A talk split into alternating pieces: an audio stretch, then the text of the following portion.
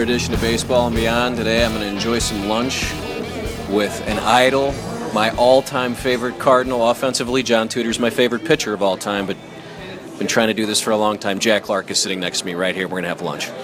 Well, it's nice sitting out here at the beach looking out over the ocean, the Rocky Point here in Carmel, California. Actually, we're in Kirkwood, so same thing. You know, food's good, company's good.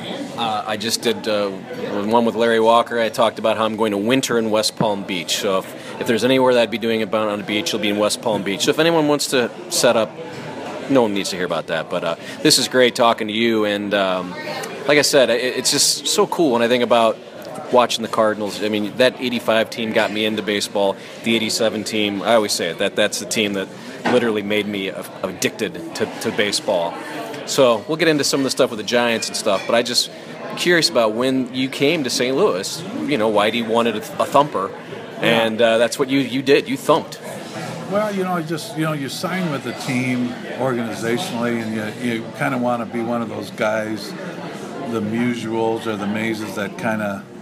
Obviously, Mays jumped and went went to the Mets, you know, at the end of his career, but you know, if you stay with the team, Yastrzemski your whole. So I was always planning on Giants were my team, it just Candlestick Park, that whole losing scenario was just tough to be part of, you know. So when they traded for me, Whitey was supposed to be the first manager fired.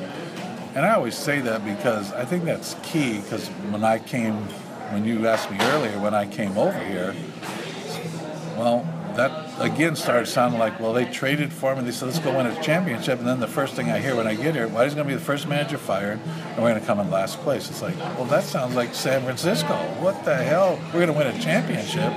And that's when Whitey, uh, only a few days into spring training, asked me to move me to first. He says, I know you've played third base in the minor leagues with the Giants. They wanted to make you.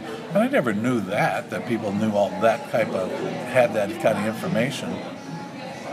So when I um, when he said that, I, my first instinct, I enjoyed playing right field. I always had a lot of assists, and it was Vince Slyke, Tito Landrum, and myself out there. And then he came and asked me. He said, "Would you want to move to first? Why don't platoon all?" He said, "I don't have to platoon. I don't want to platoon all three of you." I was like, "Well, no, because I'm going to play right field. There will no be platoon. You'll be trying to find ways. Those guys will be, but you know, and I'm not knocking them. That's just confident. They should have the same attitude toward me. No, Clark's not going to play. I'm going to take their his spot. You know, that's the way it should be. Competing like that.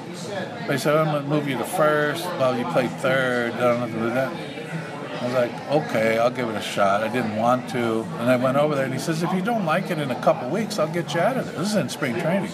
So after a couple weeks went by, and I was learning the bunt plays and the cut because he had different cutoffs and relays than I'd ever seen before, which was the first baseman was the cutoff man for balls to left. And I had an outfield design, and I'd be firing it into Pena or whoever was back there. So it was. Uh, it was kind of a free for all that way that we real that we really enjoyed that you just don't see anymore.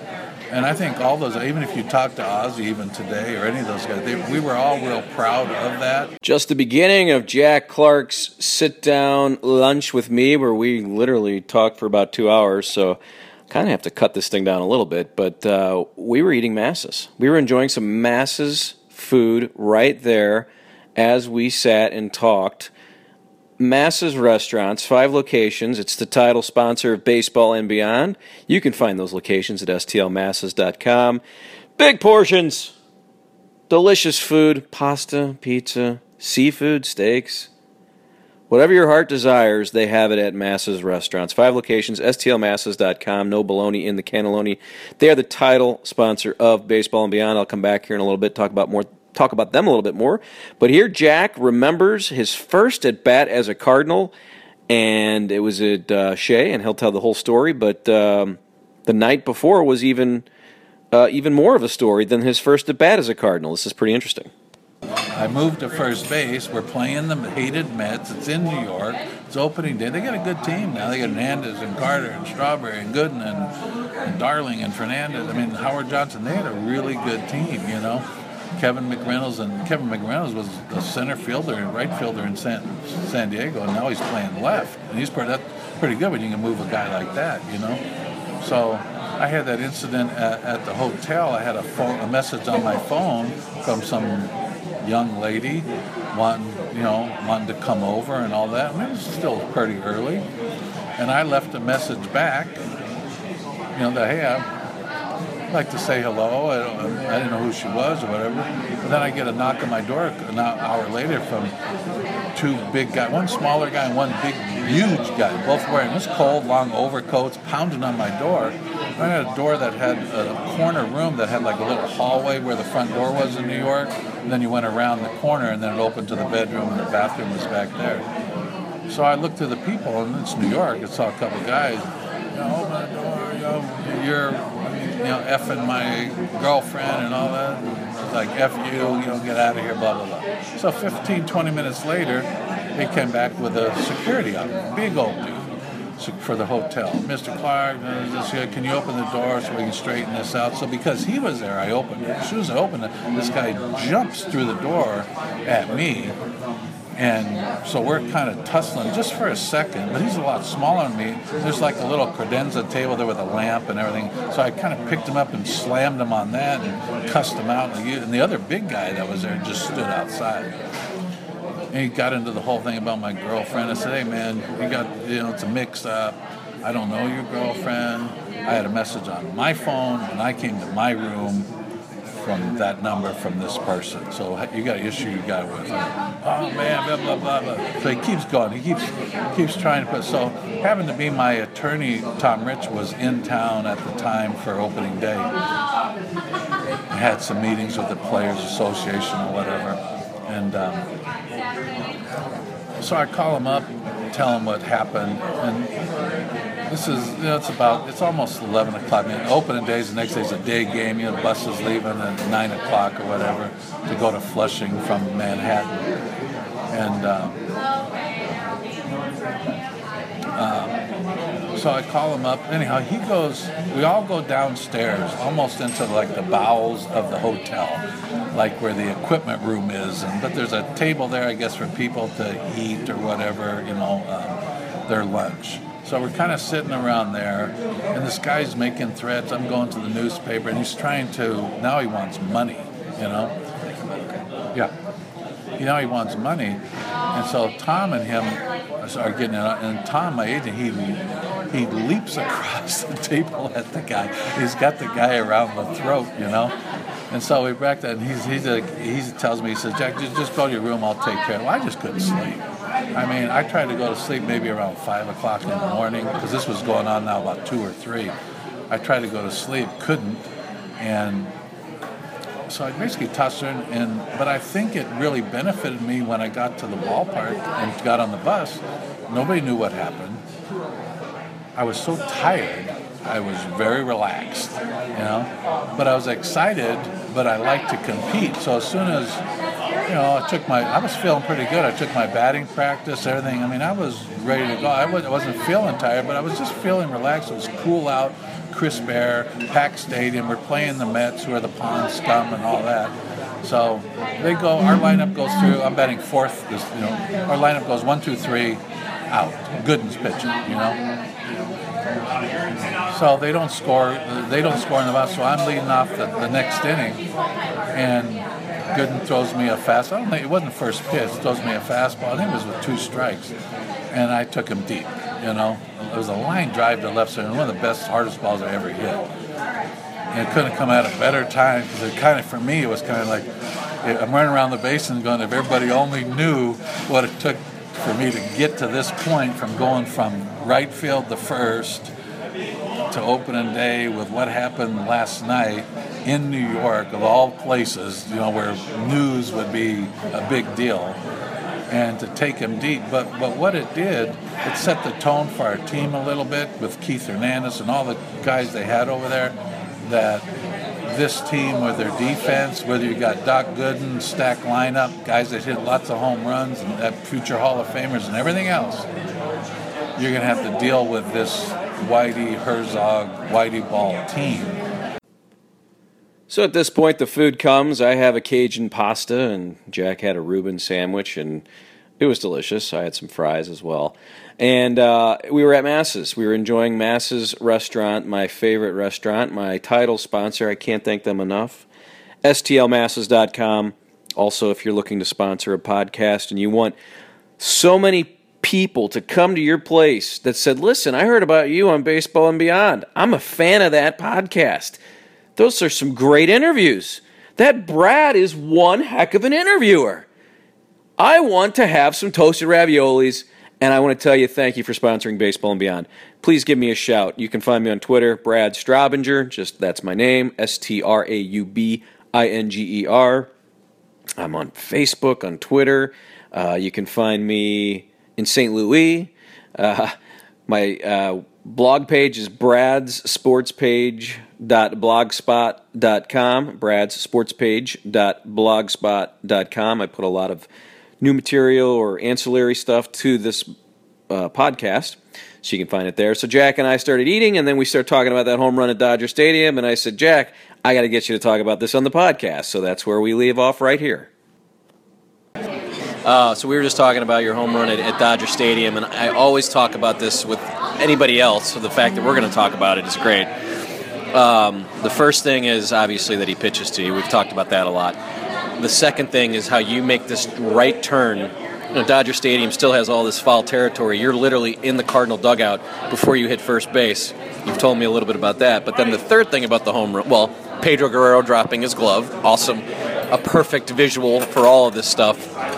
Throwing his glove. Throwing, throwing, and then but you get to home plate at the top of the ninth of game six, not game seven, and your whole team is at home plate. This isn't a walk-off home run. I think that's my favorite part of this whole thing is your team said, we've won. Tell me a little bit about uh, just, you were saying that was the weirdest part to you, because I know that you said, I was telling Tommy Lasorda, hey, guess what, I just did it again to you guys.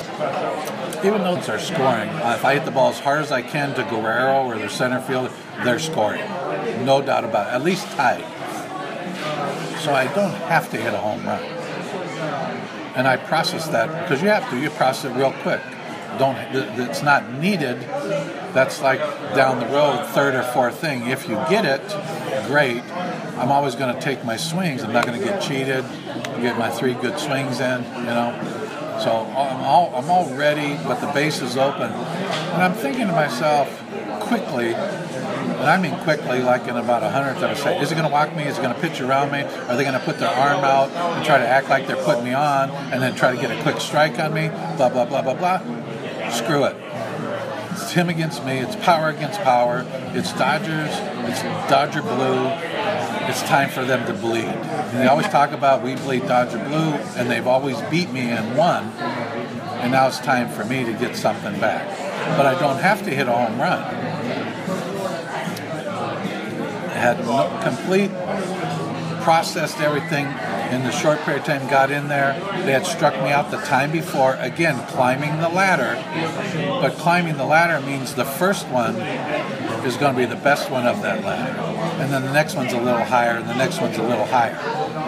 But remember i said earlier in our first we were talking i was having a really good series. It didn't matter who, who threw it who was throwing it where Howard was spinning it, whether it was screwballs, sinkers, Fernando, big backdoor curveballs, three and two screwball, it just didn't matter.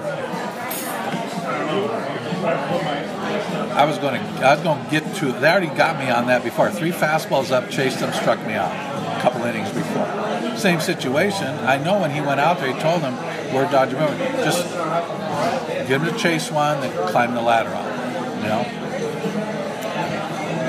he just didn't climb it enough, you know. And I got I got on top of it, you know, and I missed it just a little bit to hit it perfect for a home run to get the height on it and everything else. Which then it was time to celebrate, you know, because when I hit it, I knew it was gone. I knew it was fair. It wasn't down the line. I didn't see Guerrero throw his glove down. I saw that later. Because when you have a player on another team do that, you you really stuck a dagger in them then. If I wish I would have known that, to be honest with you, because I would have felt better even about the bottom of the ninth then, because the game wasn't over. So as soon as I hit it, I looked into the dugout because I knew it was gone. Because I had kind of got a reputation around calling pitchers bitches and stuff, you know, punks and everything else. I mean, and they knew they could hear it. I wanted them to hear it. That I Pure was your bitch that day. Well, not really. You know, really, what I said when I said it, my teammates kind of took that on. Like they'd see me during the before the game. What's up, bitch? You know. It didn't matter whether it's Ken Dayley or Cox. Hey, bitches, John Tudor. What's up, bitches? You know, something like that. And that just was kind of so. As soon as I hit it, I looked at them and I said, "Take that, bitches," you know. And so I took my time. I remember going around the base and I said, "You know what, man? All that Dodger blue, we bleed Dodger blue, trying to show me up again, you know, pitching to me like I'm some Joe Bag of Donuts, no good, nothing, you know, from the old Giant days that you ruled. But now I'm a Cardinal, and this is a different team. And this is a team with history and winning, and they won in 82. It's not like they came from New York and it's been forever and they haven't even got to the playoffs. They won the World Series, and we got an owner in Gussie Busch and fans and everything else. And I wanted to do it for Whitey. I mean, you've heard the stories where you know, I used to go fishing during the season, and get down there and meet him at three o'clock in the morning, and you know, fish till 9:30, 10, and then I'd go back and get take a go back, take a nap, get ready for the game, and I'd get back and take a nap, come for the game, take batting practice, and still took infield. You know, it was just part of it, you know. And I didn't like Scioscia. I hated Scioscia. I mean, I tried to kill him earlier. You know, hit him in the throat, knocked him out. Uh, you did kill him for about five minutes. You yeah, looked at. Well, I wanted to because he hurt me too because he did a dirty little hip check one time on a play at home where there was no play. But right when I got to home, I stepped on the plate and then he hip checked me, and my spike was on the plate and my body spun around, but my foot stayed there, twisted my knee, blew my knee out, had to have surgery and have it drain. So I never forgot that. And he had a dirty reputation, and everybody was trying to get him for other dirty things. The way he would throw his mask as you run in. Instead of throwing it away, he'd throw it into you and hit some guys. He would always block the play because he was a big pile of doo doo, you know. So he would try to block the play with all his gear and everything, and he could get hurt that way too, you know. So he just was dirty. I mean, Chili Davis got him later. A bunch of guys tried to get him, but I think I got him first, and I wanted him bad. So every time I was on second, I just prayed for somebody to get a hit and I was going to run through the Hal Lanier over there at third base, and I was bringing it, man. You know, I was doing Joe Morgan, shortest distance, two points. I was running straight to the bag. I was getting there as fast as my fat ass could get me there. I, he held on. He was suspended. He was up in the air with that ball, and he was hung out to dry. And I could have slid, but there was no way I was going to slide. And I hit him in the midair with my elbow right in his throat as hard as I could, you know. And he was, I remember Tommy Herr coming over, like waving to the dog, like come out, like he's turning purple, swallowing his tongue. And they took him to the hospital. And I actually talked to an interview when I was doing the, uh, a radio show here in State when the Angels came to play. He was gracious enough to come do the interview as long as I didn't talk about the collision at home plate, you know, which was fine. So anyhow, he's back there. I didn't like him. And I never liked those teams from before that they had. Garvey and those guys were gone. You know, now it was Marshall and, you know, uh, Steve Sax, you know, those guys. It was just a different group. Shelby was in center field. Um, Roenicke. I mean, I think it was third baseman too. Who was there? Uh, wasn't Ron Cey at that time. No. Was, uh, I think Bill Madlock was there, so he was he was he was a big yeah, dude. he could have been there. Yeah, he's a good deal. An ex-teammate uh, from San Francisco, also. You know, so anyhow, I took that turn. I, I I think I ran out to right field almost. I felt like I did. I wanted to. And then I came back, touch second. When I hit touch second, I didn't quite go to third. I kind of touched second and kind of went out to shortstop a little bit because I'm getting closer to their dugout. And I wanted all of those Dodger players and Lasorda just to like go. Did I make the right decision? I mean, I mean, I really wanted to rub it in, like I got you, and I really didn't hit home with me, like you said, till I got to third. I hit third, hit Hal Lanier's hand, and I kind of made a big turn there. Still taking my time. It's definitely the slowest stride I ever had. But I didn't never really wanted to show up pitchers, but I really wanted to show up the Dodgers right then for a lot of reasons. And when I came around and then I saw the players at home plate, I was like, this is only the top of the ninth. The game's not over. But hey, since you're here, and I actually reached over all the because we had a bunch of little guys, and I actually reached over everybody, and Danny Cox was kind of reaching over everybody with both hands, and I reached over and hit him first because all the other guys were little. Vince was out there on one leg jumping around and everything else. And we're going to the World Series, and you're not in your ballpark. You know, when you had the lead and you just took it, it was a good game because that game was going back and forth. And so it was a lot of with the history and the team. And I always remember, I I, I love Jack Buck's call, and I love I love the call also by Vince Scully. You know, Clark a chance to redeem himself after striking out in the seventh. The Dodger right-hander is set, and here's his pitch to Jack Clark.